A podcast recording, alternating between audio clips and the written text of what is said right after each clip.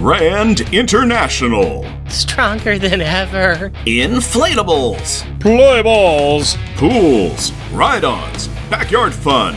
Look for other fun products by Rand International. Available everywhere. Let's see, Marvel, Marvel Heroes trademark at 2010 Marvel Enterprises LLC and its subsidiaries. Licensed by Marvel Characters B.V. www.marvel.com. All rights reserved. Marvel.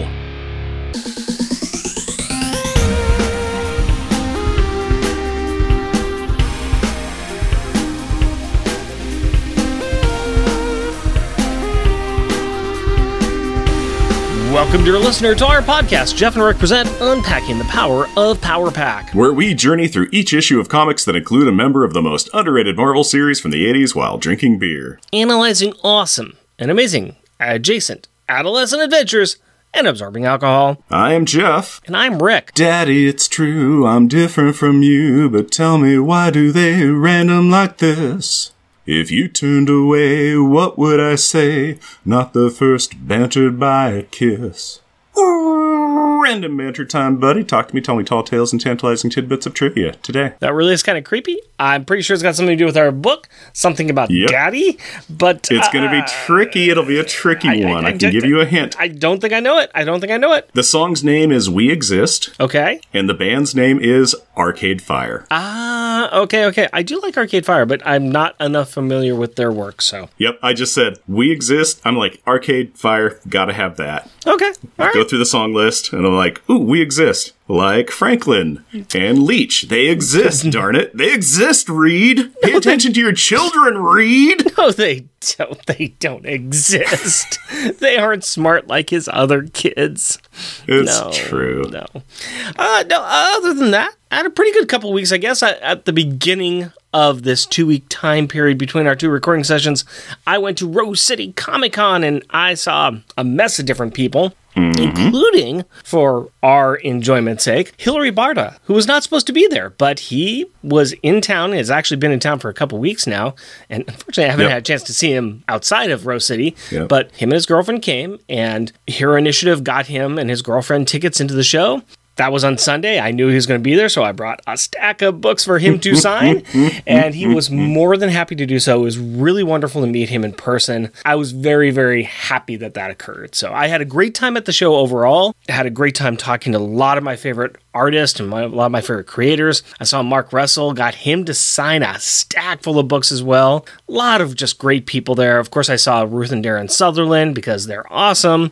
Saw some mm-hmm. close friends of mine, Rob Earhart, Tracy, his wife, and their friends. I ran into Allison of Allison and Andy. Ran into her and her son. We saw them and just had a very pleasant time. And of course, I big shout out to Colin Stapleton, and he's amazing. He's awesome. He let me crash at the Hero Initiative booth. I, I helped him out a couple times. I actually did a sale at the Hero Initiative booth. Woohoo! but I also was able to hang out there, drop off my stuff there. So it was just a very, very pleasant and nice time. That is super awesome. I'm glad that you got to get a little FaceTime with Hilary. I think that's really cool. When I saw that he was coming into town, I'm like, oh, that's really cool. And then I saw Colin going, hey, I can get you and your other uh, pass to the show. Come over. And he's like, okay. And I'm like, doot, doot, doot. Hey, Rick, combo this up. Make that happen for you. So, yeah, I've been watching Hilary's tour through Portland area doing stuff. And I'm like, yeah, I go there. I go there. And I'm like, where's he eating? Where's that place?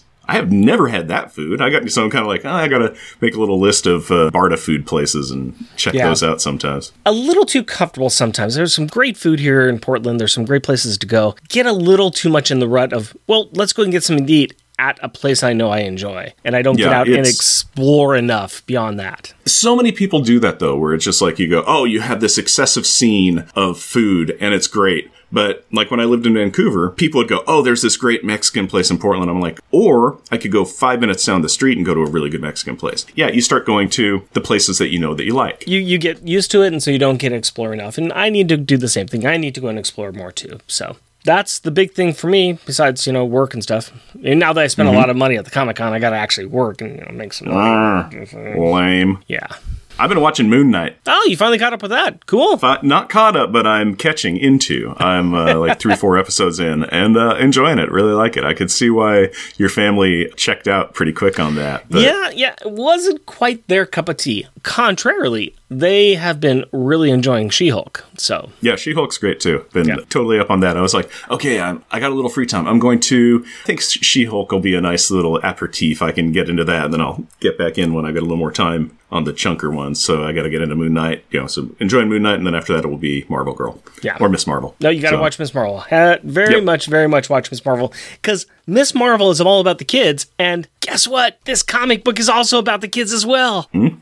Yes, Uh-huh. it is. Lots of kids. So many kids. But before we get to that, how about you give me a two sentence replay of last episode? The Fantastic Four have invited a number of gifted children to take up residence within the Baxter Building, including a quartet of evolved moloids, the mutants Artie and Leech, Alex Power of Power Pack, and a clone of the wizard who now calls himself 32. Determined to find a new way to guide humanity towards a better future, Reed has assembled these children, along with a pair of students from Old Atlantis, his genius daughter Valeria, and a now reprogrammed Dragon Man, into a forward looking think tank named the Future Foundation. Now that the. You'll notice that Franklin wasn't invited to this little party, and this leaves him feeling overlooked and left behind. Two sentence replay is over. Why don't you give me a beer and tell us what our Power Pack pick is? My pleasure, my friend. Jeff, you know who is in this comic book? Somebody very, very important. Very important. A character that has gravitas, that has presence. I know where you're going. It's impossible, man. I'm talking about Arcade. Ooh. And who is Arcade? Well, Arcade is nothing but a. Let's open a bag and find out. He is nothing but a Moonraker, a dishonorable villain. and I screwed that up because Moonraker Brewing Company is the brewing company, while dishonorable villain, Triple India Pale Ale, is a very good way to describe that bitter, bitter little pill of a man. Yeah, yeah, yeah. Great looking little can that's a fiery metallic skull clown face in front of a lightning racked dystopian nightmare fuel carnival area. That's pretty Which is neat. a bit of what happens at the toy store they go to, but we're going to get into that. We'll get into that. West Coast Yeah. DIPA dry hopped with stupid amounts of Strata, Enigma, Citra, Cryo, and Mosaic. Tropical and dank AF, papaya goo, yellow jelly beans, and pineapple plush berries.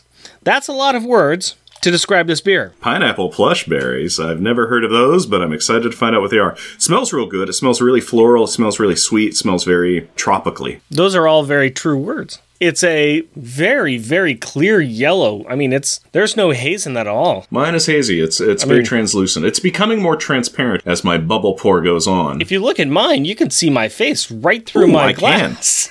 if you look at mine, you can. It's the way you like it, where you cannot see me at all. What was interesting when I opened up the can too is that it was a it was a very bubblegum aroma, and I just saw Rick made a flaily, facey kind of face. So I'm going to assume that it is. I am not sure what I just tasted there, but I wow. L- Take a taste of that and let me know what you think. Ah, um, ah, ah. Ah, it's those plush berries, I bet, because I don't know what those taste like. Okay, one of the lines I read was tropical and dank AF.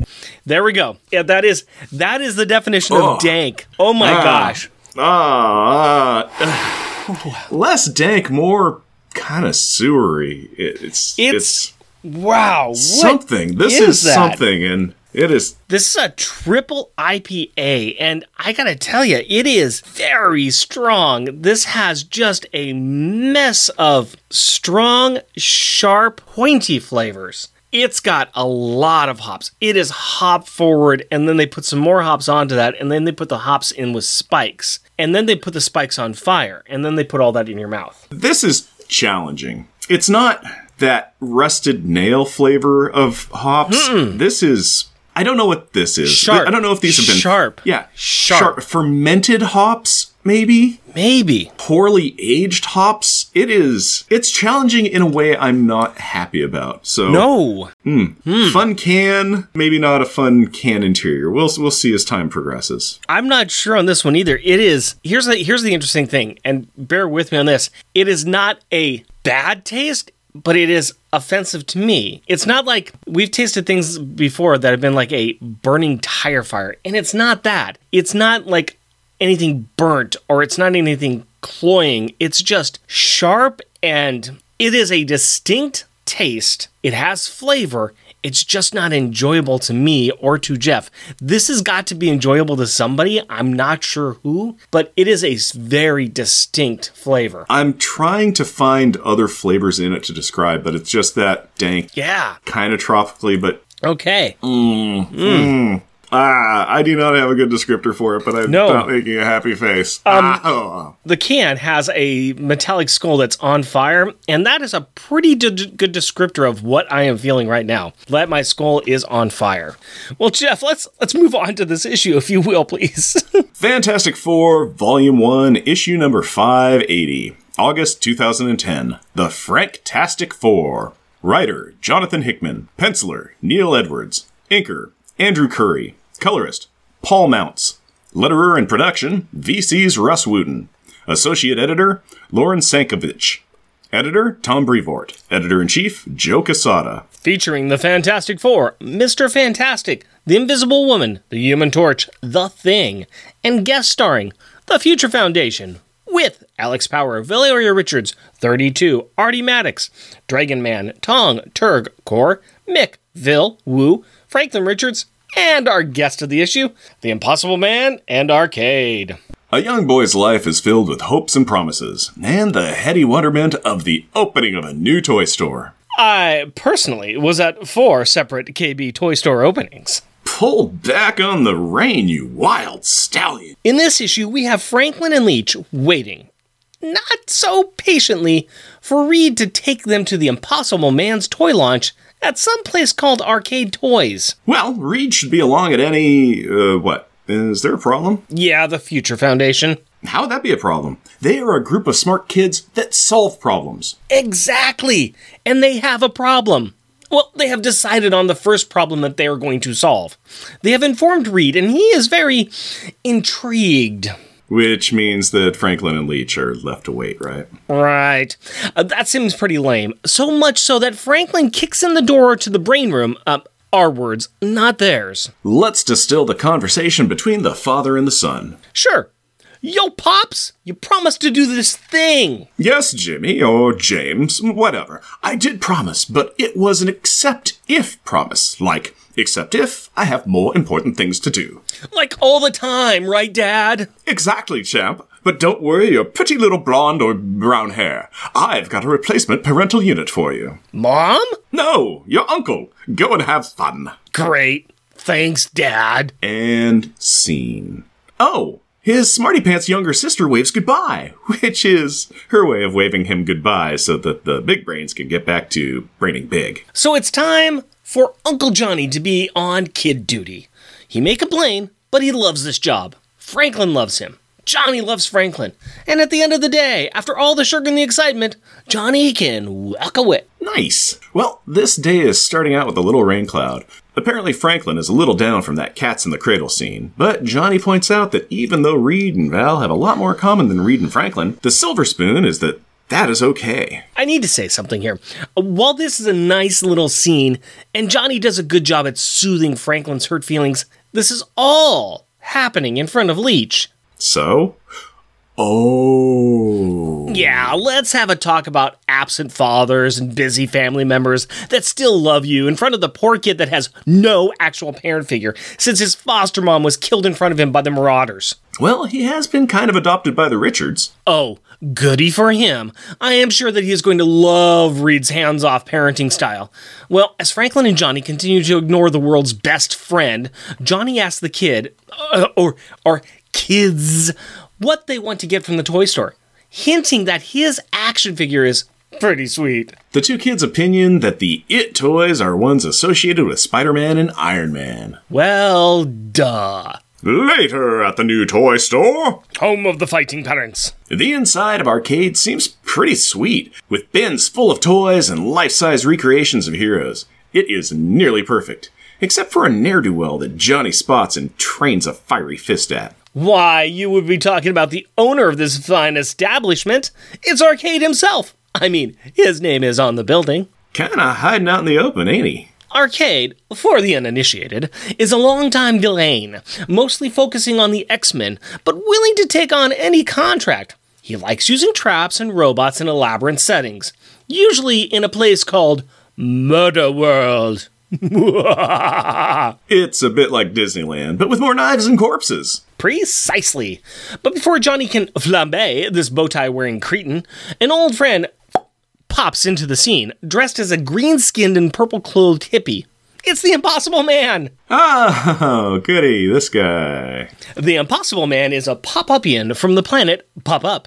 They are green skinned and they wear purple clothes and they can into any shape they want, limiting their appearance only to the two chosen colors. This guy has been kicking around since Fantastic Four number 11 in 1962. He is pretty much a menace, always looking for fun or a game and not really understanding societal rules or the importance of personal property. Still angry about how he stole the toilet paper in your house while you're using the bathroom, huh? That's just not a cool thing to do. Well, in this story, it appears that Impy and Arcade have teamed up for a lucrative new enterprise merchandising. Wait a minute. The world's most annoying nerd who likes to create overly complicated murder castles is teaming up with the most annoying individual in the universe to sell toys? That is their backstory. I feel that there is another shoe that is about to drop here. The toys are all based on The Impossible Man. Uh, and? Impossible Man has included a piece of himself in each toy. For the love of Stanley. But it's okay. Arcade has promised that he is done with murder and death traps. I mean, come on, man. Nobody's buying that. Good news Johnny is giving him a massive side eye, as do Franklin and Leech. Creep. Well, it's time for the toy launch, so Arcade gives a speech, and the Impossible Man does his best Superman, introducing all of the toys, including punching hands, action figures, and plushy head pillows, all based on Impy himself. Eh, meh. You, sir, are not the target audience. The kids are, and they are going nuts. Yeah, even Franklin wants the fist. While Leech says, Ed, hello.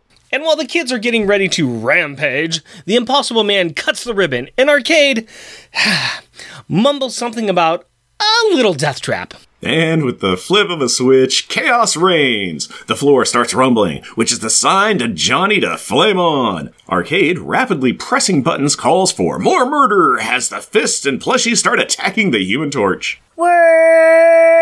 The fist also slam poor Leech into a display of Lego. Wham! Now, Impossible Man, who is not evil, tries to reason with the murderous mercantile by pointing out that this is a breach of contract. But Arcade just launches the automated action figures at his partner. Franklin has made it to Leech's side. The poor kid is knocked out, and that makes Franklin mad. Real mad. Super mad. And when you make a reality bender mad, things happen. Like a giant stuffed purple fuzzy dinosaur coming to life and chomping on Arcade. Yep, that's about right. Franklin also directs his uncle to burn all the toys, which he does in a spectacular fashion. Now that everything has settled down, Impy takes a moment to loudly lament the destruction of his Horcruxes and the burning of his soul. Eh, but it was just another gag because he has no soul. I mean, extraterrestrial physiology, am I right? Johnny and Impossible Man have a final moment where Johnny reminds his friend that they are not a supergroup and really not friends. And Impy laughs it off and says that's cute and assures them that he will watch Arcade until the authorities arrive. Can I just say that I would never, ever let that guy watch my lunch? Never mind let him be in charge of a supervillain. Hey, it's Johnny Storm. I'm just impressed that he did not burn the building down. But I will tell you who is also impressed with the old Human Torch Franklin and Leech. Yeah, Johnny was really impressed with how Franklin took the lead, and the two kids joined Torchy in a rendition of Flame On! Interlude New Earth. Another two page spread with a robot getting awareness. Ted Castle updates his brain. Planet Ultron is built.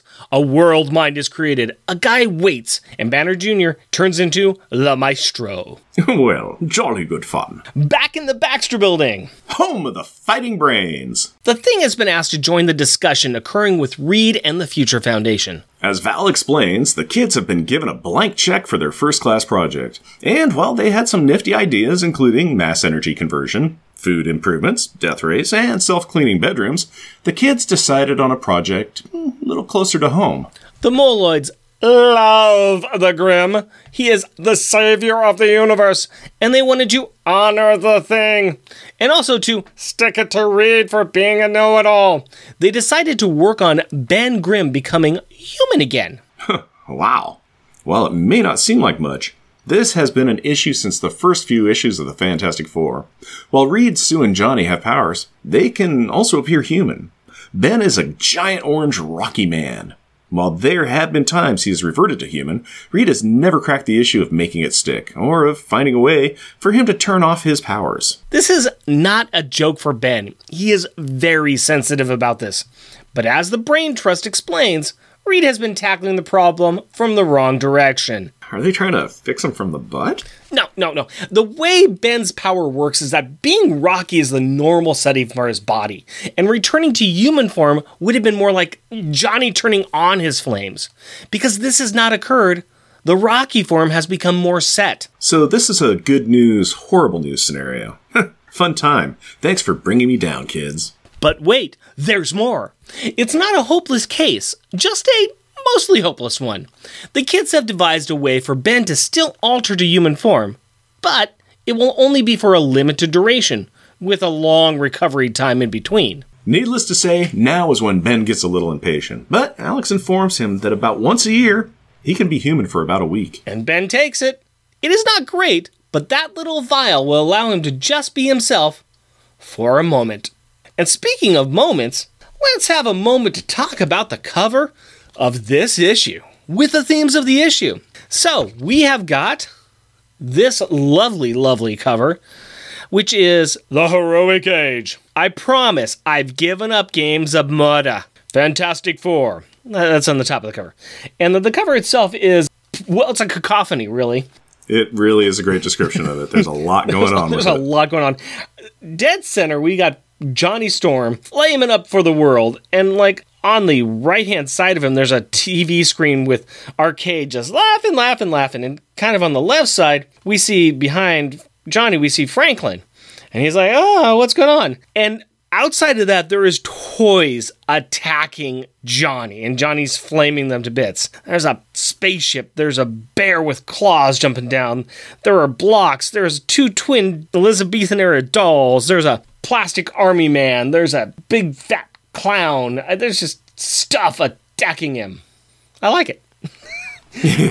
It's pretty noisy, but it gives you the idea that Arcade is throwing everything he's got at an uncle and his wards. I, I well, no, just a ward because you know. Just a ward, yeah, you- why we show Leech? Leech? Come on now. Why show Leech? You Now, a good point. This is Alan Davis with inks by Mark Farmer, and I I like it. I think it's a you know what this one's about. Every time I kind of like, I kept thinking about what, what's this issue about. I looked at the cover. Oh yeah, I remember what this issue's about. it does sum it up really pretty well. There's a bunch of toys and Arcade is trying to murder.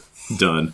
yeah, yeah, yeah, yeah. No, I, this is a lot of fun. I like this cover. It's good for what it is, and it gets us into the interior. So I'm gonna get one thing out of the way. It's it's the little bit of elephant in the room with me. I am not a fan of the artwork in this book.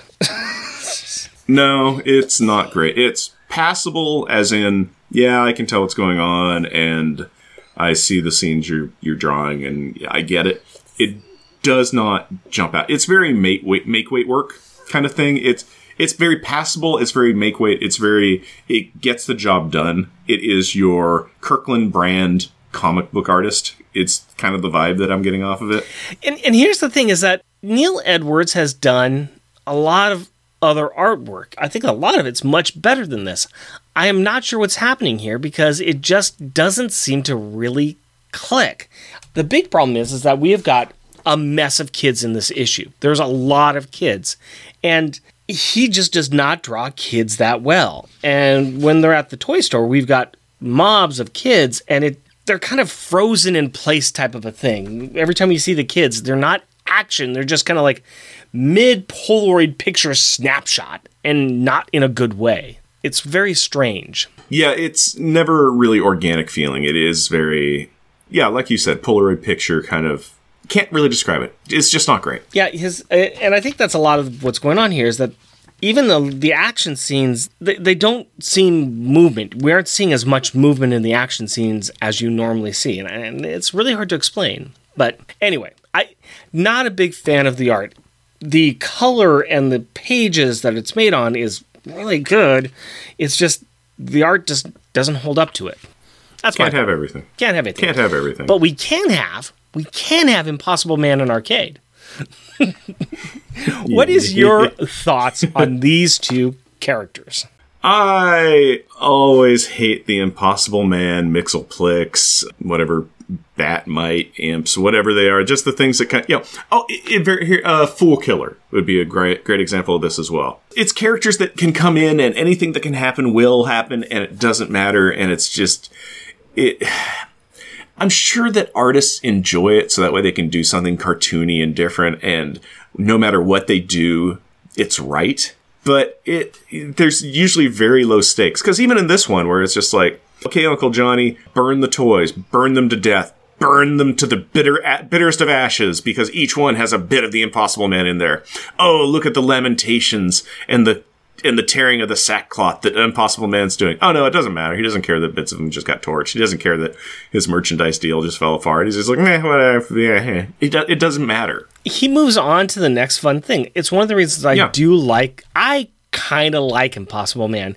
I don't go out to just oh my god, I'm gonna I'll get all of his stories, but I never am offended when I read one.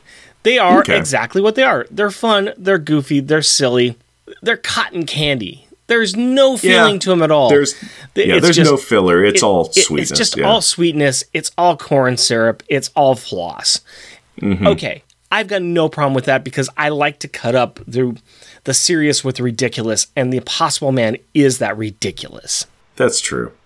Let's talk about arcade now. Okay, I, oh, I'm always great with arcade. He's just ridiculous. He's a man that knows what he likes, and what he likes is making death traps. And if they succeed, hey, that's great. And if they don't, well, that's a shame. He's just a man that likes to make a murder room. they never succeed though, and that's I like arcade too, but I have read tons of stuff with arcade in it. I've read the Avengers story. I've read the Uncanny X Men stories with arcade. I've read arcade in a bunch of different settings. I just want him to actually really be successful. But you also know that he can't be successful because if he is successful, then he has really killed somebody. And you know, you don't want that in your comic books, I guess. Yep. But it's just he's got these grandiose things and he doesn't go through with them. And that's always frustrating for me because I'd like him I'd like it to be better than it is. I like the elaborate Rube Goldberg designs of stuff. Those are mm-hmm. cool. This is arcade light. Yeah. When arcade shows up, I want it to be more. This is a little bit of a disappointing arcade. This was just him scratching an itch. This was him just like, He animated toys. Mm-hmm. Yeah, with Impossible Man powers to attack Impossible Man and whoever just happened to be around. You know, because he was just like, I'm off murder, I'm off murder, I'm off murder. Well, maybe a little murder. Because even when he was just doing stuff, he's doing the business, he's doing the merchandising, he's promoting, he's hype manning, and then he's just like, "Ah, I've got to push the button. But you know what you do instead? Is you turn this giant building that's his big toy store. All of a sudden, walls come up and it's a big escape room. That's what you do. You get back Murder World. He has Murder World in a toy store. Yes! I would have liked that a little bit more. That's just me. That would have been neat. I do like the last interaction that I had with Arcade, which was he was hired by a venture capitalist group to kind of spice up a mall. So he made a mall. And he was just like, he grabbed Jubilee, and he's like, well, we'll see if Jubilee can survive this. Then a normal person ought to be able to survive it. But think of how exciting it would be if you got to get through a little death robot or something, and then you can get a really good sale on a TV. And the venture capitalists are like, what are you doing? He's like, what? This is nothing. This is tame. You wanted me to spice up your mall. I'm doing it. That's why I grabbed Jubilee. If she can survive, anybody can. Yeah, like I said, I just I want just a little bit more. I always like a little bit more from my murder guy. Let's talk about the brains in this book though, because we finally have the Future Foundation's first little assignment here. They've got an assignment and they're going forward and they got themselves an idea. What do you think about this idea? And what do you think about the first thing that they're going to work on. Did you like it? I like that. I think that's neat. What's also cool on that is that I've read later Fantastic Four stuff where Grimm was he's like, okay, he's married to Alicia Masters, or he's engaged to her or something, and it's just like his his human form is coming up, and he's like, yeah, could, we're gonna go on vacation, we're gonna maybe start a family. This is my time. Oh, this is great. I'm looking forward to it. Then in a mind controlled from the puppet master Hulk, and they got to fight, but man, that talk that clock is ticking down, and and Ben's starting to slough some rock, and he's fighting the Hulk, and he's just like, the fight goes as fight goes. He actually does defeat the Hulk, but he doesn't really win himself. And then he wakes up a week later as a rock, and he's just like, oh, "I missed my my vacation, my human time. We were gonna work on starting a family. I was gonna just sit down at a beach and drink mai tais and not be a freak." ah. So it's neat to know the origins of that because I was kind of like, uh, I have no idea where this came from, and I'm not going to find out. But hey, I did a podcast, and now I know. Yeah, yeah, yeah. It is cool because we find out a lot more things too. This is the first thing we're seeing of these kids, and there's a lot of other stuff that's that's starting to come together or starting to really come together. I finally caught up with going back to the beginning of Hickman's run and reading all the other stuff in between, so I can kind of give us a little bit more sense of the world that's being built here. And I thought I'd just take a moment to do that a little bit. There's been a warning that Reed has received that something bad's going to happen when you start dealing with four cities. And all of a sudden, he realizes that he has four cities that he is now dealing with. There is an old Atlantean city that has been discovered. It was kind of frozen and hidden in, in some ice in the North Pole and they discovered it. They opened it up, and there were three races of old Atlanteans that were living there, and that was the Kingdom of Old Atlantis. And so now, we, and Sue Richards kind of got pulled in as an ambassador from there. That's where we have Vil and Wu coming from. They are the two fish kids that are part of the Future Foundation. The king from that that old Atlantean world is given those two kids to the Future Foundation. There is some stuff coming up because Namor's got some questions, and they have some questions for Namor. That's coming up. We also have the Forever City. We got three molo- or four moloids that are kicking around with the Fantastic or the Future Foundation too. They all came from this Forever City that was High Evolutionary's idea of making a super smart race, and these moloids got caught up in it. That's why they are very advanced moloids. And in dealing with that city, there was one point in time where Ben Grimm went in there to try to deal with city, so he started becoming advanced, and he had this big rock cranium head. We're going to see that in the in the next issue as well. Looking forward to that. Yeah, we also have the Inhumans. They have run across the Inhumans city up on the moon, and this is a bit different because all of a sudden there are these. I think it's four or five other races that also have come forward and said, "Hey, we also have some of the same DNA structure that the Inhumans have. And Black Bolt has actually got five wives because he the queen of each one of these races is also one of his wives and one of them we know it's a chameleon it's a group of the chameleons who are also there so there's a chameleon queen who Ooh. is one of black bolt's wives huh. so they have this city of this this universal city up that the inhumans have got we also have something that Johnny messed up on.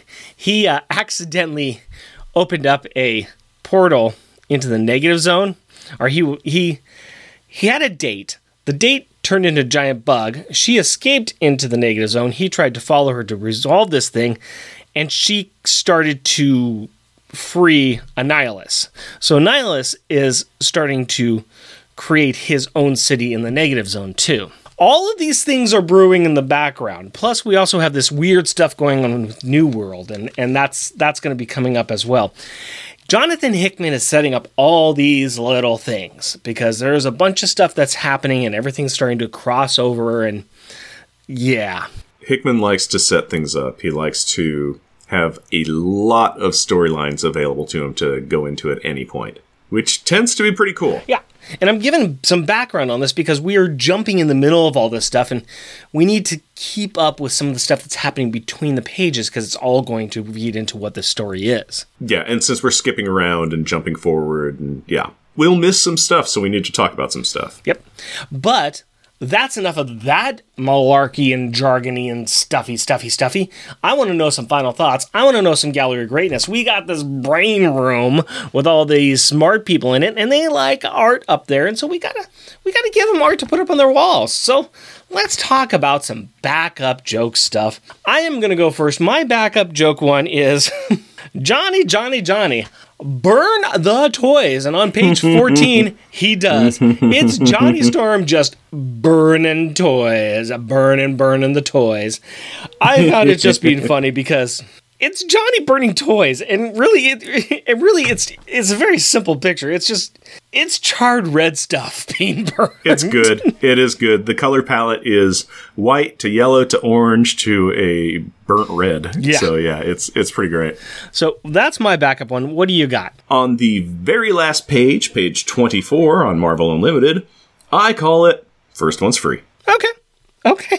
Yep. Yeah. And this is the bottom half of the page. It is the very last panel, and that is Ben Grimm really eyeballing a glowing, bubbling green vial that some kid's hand is handed to him. So, Try our drugs. Try Yeah. our drugs. hey, you you're cool, right? Yeah, You want to get high? No, Towley, I don't. But you are a kid, so a child selling me drugs at the playground of their school is probably pretty legit. I just thought that was funny because just look at that lust and want in Ben's eyes. Yeah, no, I like it. I like it very much. It's a thing. It is a thing. My top joke one is on page six, and I call this one Buy Our Stuff. Buy Our Stuff. And it's just the the three panels of the stuff that they are selling, and we've got the punchy Impossible Man fists. We've got the smiling and creepy action figures, and we got the giant pillows of Impossible Man's head. Buy our stuff. I wouldn't buy. Okay, no, I I'd buy the I'd buy the punching hands. I didn't see anything here that I was really uh, interested in, which is a shame because I love toys. I like punching So. people, so I like the punching hands. Okay, so that way you can that way you go. No, it's safe. They're they're impossible punch. I, punch impossible. Yeah, what you don't know is that I put uh, impossible concrete in mine. All right, what's your uh, Oh. top joke one? You're one of those kind of fellows. My top joke one is on page 11, and I call it Ah! Because it's all the children and their open faces screaming. It, this is right after Impossible Man's talked about all of his stuff and so good citizens. Who wants one? And all these kids are just screaming me, but they're just these uh, They're you know, frightening. versions of They're frightening. monstrous versions of children with their mouths open, just screaming, and I could definitely hear just just them just screaming or making a nice pod person noise. going, It, it looks like it looks like they're in fear for their lives and running away Yeah. from the burning fire that Johnny started. Yes, exactly. As a, as opposed to in the joy of their lives and running towards toys. Yeah, yeah, yeah. So the top stuff here, I'm going to go to what I call page 13, and this is Super Imp versus the Mini Hymns. Wow, that looks very familiar. As I call it, this is ridiculous, and I love it. It is Impossible Man looking like Superman fighting himself, fighting a bunch of little hymns. That- Yeah. that- that- that's all it is. That's all it is. Yeah. Yep, it's a good baker's dozen of action figures of himself that he's fighting, and that's uh, fairly stupid and ridiculous and sweet, and I love it. That's what I want from Impossible Man stuff. Come on now. Come on.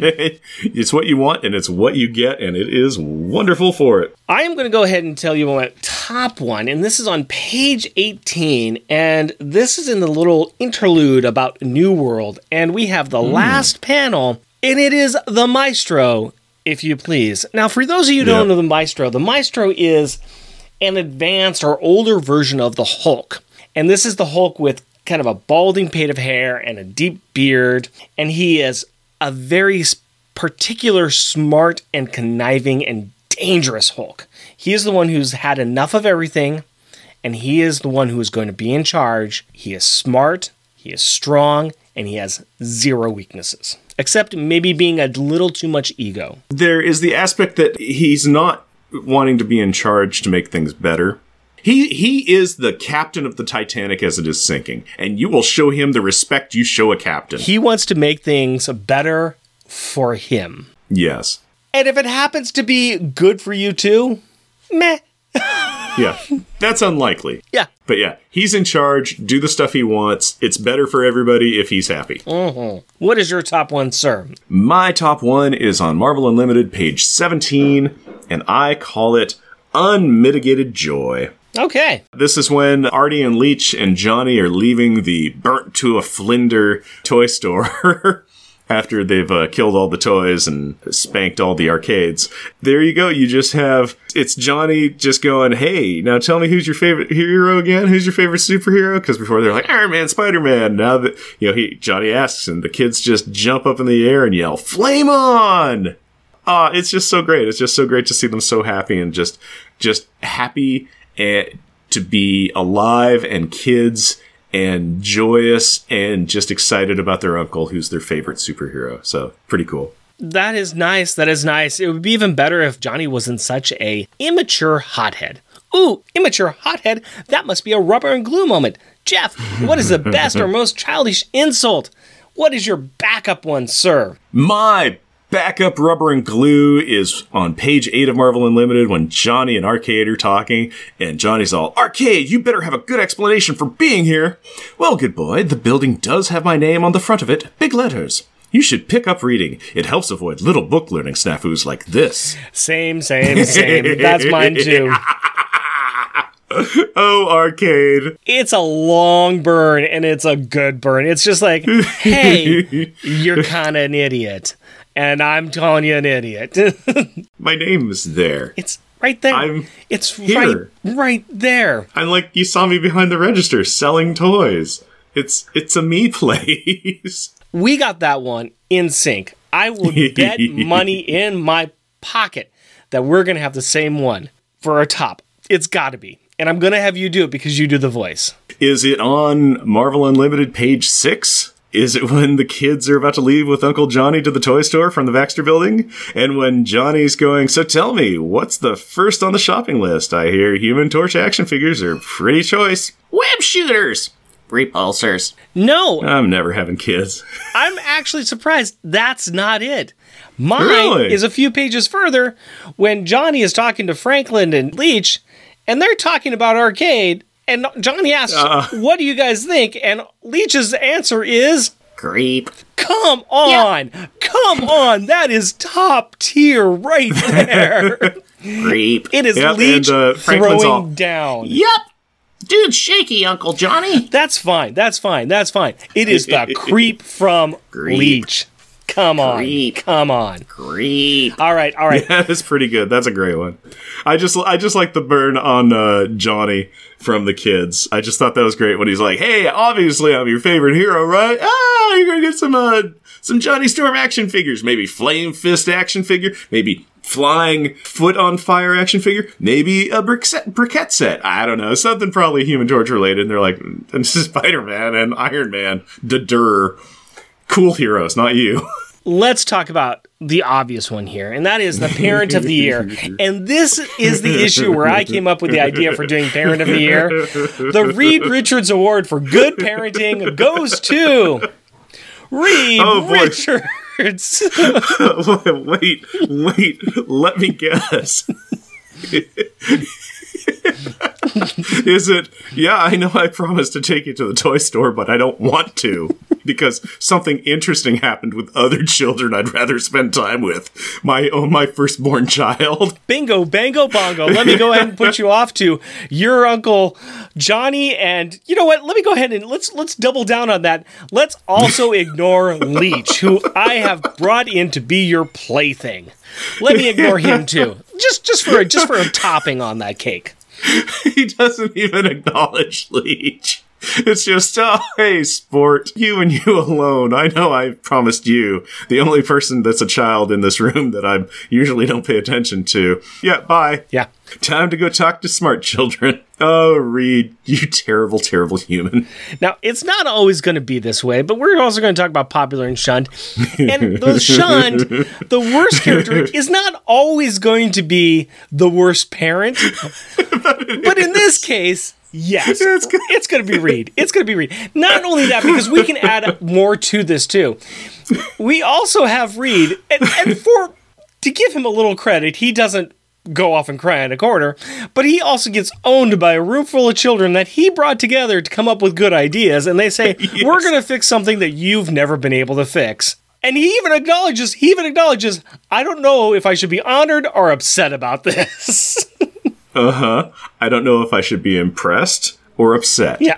because he's just like, oh, you're gonna you're, you're you're gonna fix the thing that I haven't been able to fix in forty years. Yeah, that's awesome. I was thinking maybe you'd solve hunger in a solar system or something, Nah. not Nah. this garbage. nah, we're, we're going to fix one of your mistakes because you can't. Yeah, I like it when Alex is talking to him. It's, Yeah, here's where you made your mistakes. Is you were trying to do this, and that's not the answer. You're doing it. You're trying to fix the thing that isn't the problem. You need to break the thing that's fixed. Is what you need to do, kind of thing. Who is your most popular in this one? Who is the character who really stood out? Old Blue Eyes himself, Frankie Richards. I'll give it to Frank. Okay. All right, give it to Franklin. Franklin. Yep. I am giving it to the other wonderful, wonderful boy, Leech. Can I just say, what a friend? He's a friend. friend. What a friend. Friend. I mean, yes, Franklin went ahead and he did the right moves. He did everything. Leech is the Samwise Gamgee of the story. He is there for his friend. Even Yeah. and, and he is there just to support, support, support, and be there and do cool things. And he called Arcade a creep. So for me, it is Leech any day, every day, all day long. Which is pretty wonderful. That's a that is an excellent choice. We picked one of the kids, and they're both wonderful. Now, and I will I will say too that Franklin does do a good job of, of coming into his own as a leader. He did a good job of saying, Yeah. "I've got a plan. Let's follow the plan, and everything's going to be okay." And it did, yeah. And he turned a, dinos- a toy dinosaur into an arcade eating machine. He immediately was like, took charge of Johnny, who needs his hand held because he's not a real adult, and said, "Here's the pl- do the thing." And he did. Johnny was impressed by it. Yep. Top grades, Yeah. top grades, top grades. We need to find out which issue is the best of the rest. We are starting with this list of the minor appearances of Power Pack, starting with, of course, Wolverine and Katie and Uncanny X Men number 205. Down at spot number 8, we have The Loners, Volume 1, Number 1. This is where Maddie convinces Chris to hunt down a drug maker because that's what she does. We have at spot number 15, Wolverine, Volume 2, number 37. That's where Wolverine is bouncing through time and visits the top of the list. That's what happens. And of course, Loners, Volume number 1, number 3. Julie's in the hospital, and nothing really happens. This is above that. This is an okay story. I my biggest problem with this is that the B plot is a little more interesting, is a lot more interesting than the A plot, and the mm-hmm. artwork is very, very weak. Yeah. So there's cool setup here, but I don't know if it's if it's great. There's a lot of promise here, but yeah, it's not super great. It's not one that I really relish on reading. Mm-hmm. I'm kind of vibing around the War of Kings stuff. Yeah, I'm right there as well. We have Loners number six, the final issue of Loners. That's got a lot more in it than this. Yeah, that was Um, pretty chunk though too.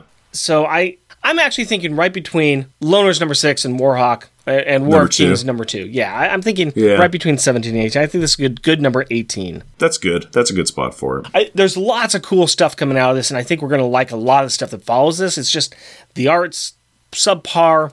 It's a fun little outing, but it's the A plot's Yeah. not consequential at all. The B plot promises some cool stuff, but it's not a lot. It's really the B plot. So It really is. It had Franklin in it though, and I love me a little Franklin. He is an amazing boy. He's the bestest boy. He's still the bestest boy. I love Franklin. So having stories with him, I'm happy about. But yeah, it's still just there wasn't a lot to shake with it. But I noticed that Rick just took another sip of his beer and he's making a face and going, mm, mm, which I also have done. Looking at both of our glasses, I can tell that Rick has drank about an inch of his pint. I've drank about two and a half inches because I've been forcing myself to while uh, Rick had been talking about some stuff. But every time I mute my mic and make very, very, very sad, uh, upset, angry faces. So, Rick, what are you thinking of our beverage? Dishonorable Villain by Moonraker Brewing Company. I am not pleased with this at all. Like I said before, this doesn't feel like a mistake. This feels very intentional. Yes. They're going for a specific flavor profile, but it is not enjoyable to me at all. Here's something else too I didn't mention. This is 10% ABV.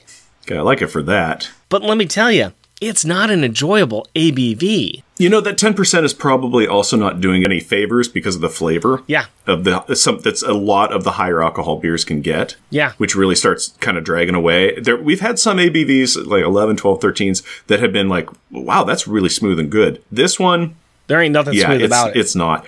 I surprisingly am not going to rank this very high. I'm going to be pretty honest. Is it drinkable? Yes, it is a beverage that is a fluid that you can ingest. Do you want to? We No. do not. no. I'm giving this a one for the simple fact that it is, in fact, a beer that you can drink. Yeah, I'm joining you on that one island, and this is probably the lowest ranked beer that we have had ever. And we ranked Yeah. a beer that we called drinking a tire fire that is above this. And I think I could probably go back and drink that again because a tire fire was at least interesting. This is just a little painful. This is painful to drink. Yeah, it's not pleasant. No. There, there is a very distinct fl- flavor profile that they leaned into very heavily, and it is not for us. It might be for somebody, like Rick has said, but it is not for me or him. It is it is drinking sharpness and it it really assaults your tongue. It just whew. All right, we are gotta move Yeah. on. We gotta move on. Yeah. Let's move on to something that's flavorful and fun and effervescent, like kids' perspective. And that's where Rick talks to his 11 year old daughter, Carrie, about the issue that we just covered. So, Rick and Carrie, take it away. Hello, Carrie.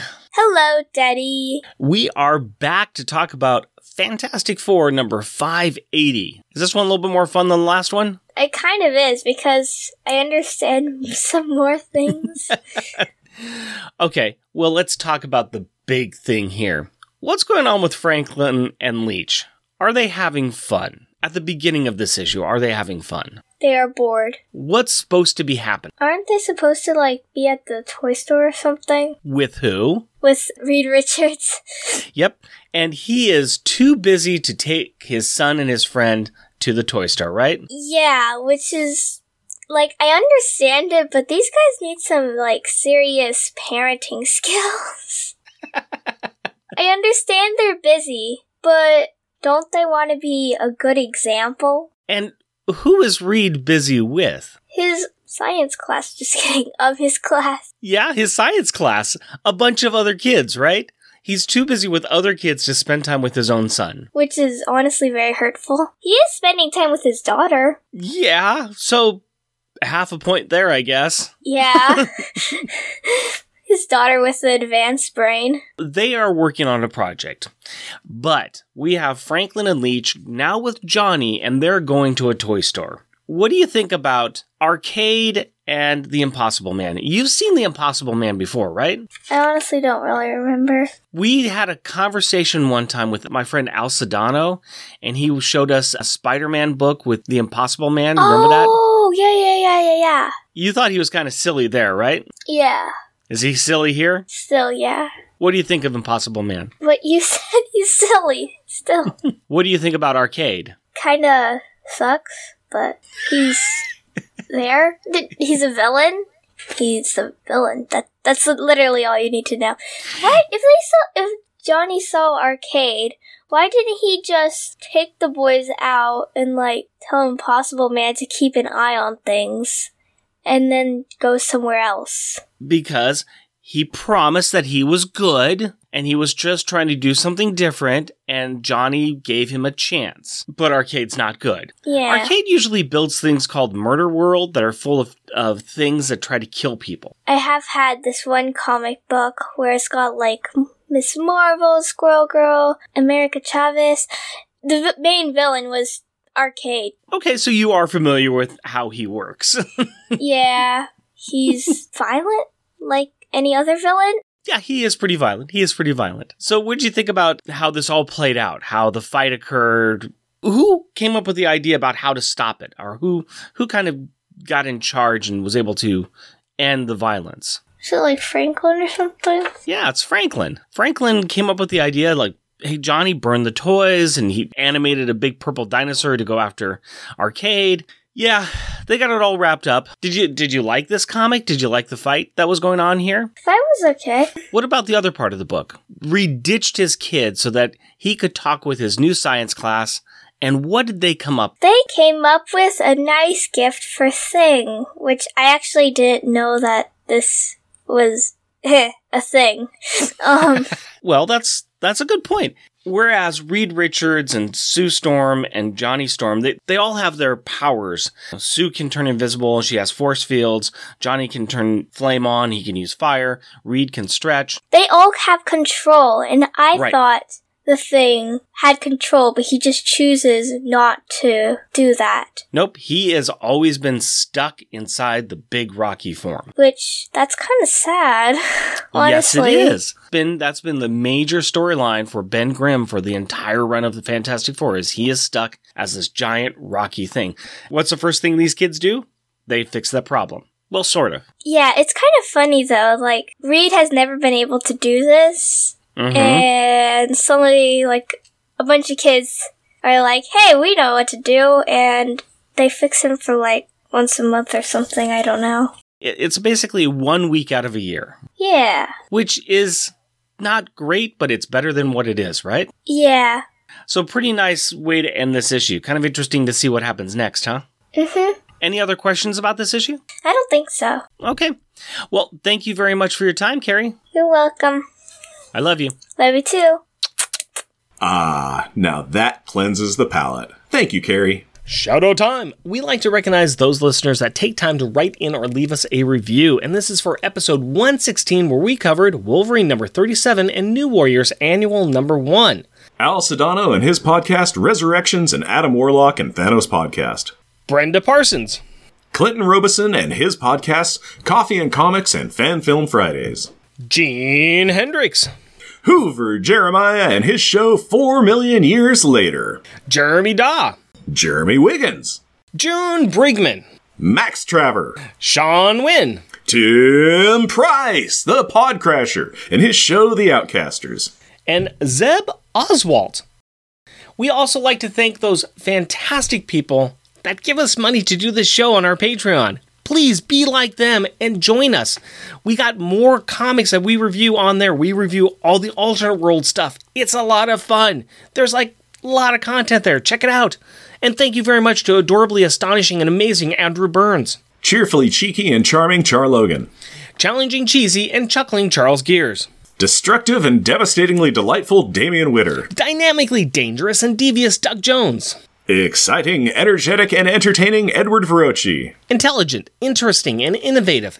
Isaac Perry. Jesting, joking, and jovial Jeff Polier. Just jealous and jeweled. Jeremy Daw. Muscly, mighty, and meticulous Matthew Birdsey. Mythical and magnificent monologuing Matthew Laserwitz. Rudely rhyming and running Rustin Fritcher. Steely, salty, and steamy Sailor Bear Zodar. Sad and sickeningly silly Shag Matthews. Strange and stirringly steady Stephen Gray. Tyrannically terrifying and tame Tim Price. Technically terrific and triumphant Todd Enoch. Way, way wordy and wobbly Waffles. Weird and wonderfully wacky Wind. Next issue, we are going to skip some issues because Alex is not in them, so why bother? And we will be covering Fantastic Four, Volume 1, number 584. Be sure to check out the other shows that we are on, including my wonderful monthly Monday movie muckabout on the Longbox Crusade Podcast Network. And we have some merchandise available on Redbubble. Go to redbubble.com and search for Unpacking the Power of Power Pack. Jeff and Rick Present is a bi weekly self produced podcast working in front of a live studio audience of one broken chair because I sat on it and apparently I am very heavy in Portland, Oregon. If you would like to interact with us through the magic of the internet, you can do so through Twitter at Jeff and Rick Present, our Facebook page, Jeff and Rick Present, our email address, Jeff and Rick Present, all one word at gmail.com, or at our website, jeffandrickpresent.wordpress.com. Also, our YouTube channel is at Jeff and Rick Present. And if you would like to help support our show, we are on Patreon. You can find us at patreon.com, Jeff and Rick Present. All one word. We are also a proud supporter of the Hero Initiative, and we will be donating 10% of our Patreon donations to this great cause. We encourage everyone to give what they can to this worthwhile organization that helps the creators who provide us with such great content. Go to heroinitiative.org to find out more. Please rate and review us wherever you can. Tell your friends about us or share your love for us on social media. And as always, we want to thank the powerful people in our packs. My wife Cindy and our daughter Carrie. My fiance Hilary and our daughter Aurora. We, We love, love you. you. Until next time, costumes, Costumes off. Our theme music is 80s Action by Kevin MacLeod. Also featured in this episode is The Zone by Sascha Ende. All music is found at incompetech.com and is licensed under Creative Commons by Attribution 4.0 license. Let's distill the convo between the father and son. Let me do that again because the door closed. Wham! The world's most annoying nerd who likes to create overly complicated Myrtle cat. Myrtle? Myrtle? Myrtle Beach castles? Myrtle Beach sand castles. How delightful. Wham! Arcade, rapidly pressing buttons, calls for more murder as the fists and pl- Okay, get it all out. Yep, that's. Wow. Even a fifth. Okay, working on a sixth. Arcade, rapidly pushing. Arcade, ooh. Ooh, it pairs well with this beer, which means poorly. Oh, boy, howdy. You know, you had her farting on you, dude. It's your fault. Yeah, yeah. It, it, uh, she's sitting on my lap, and so when you got a toot, you got a toot. Ain't that right? Wham! I mean, extraterrestrial physio. I mean, extraterrestrial physio- physiology. Physiology. Wham! My backup rubber and glue moment is an on. My backup best. Uh, we're gonna get it. I'm gonna put the words together. I'm gonna get past dishonorable Phil and Vunk.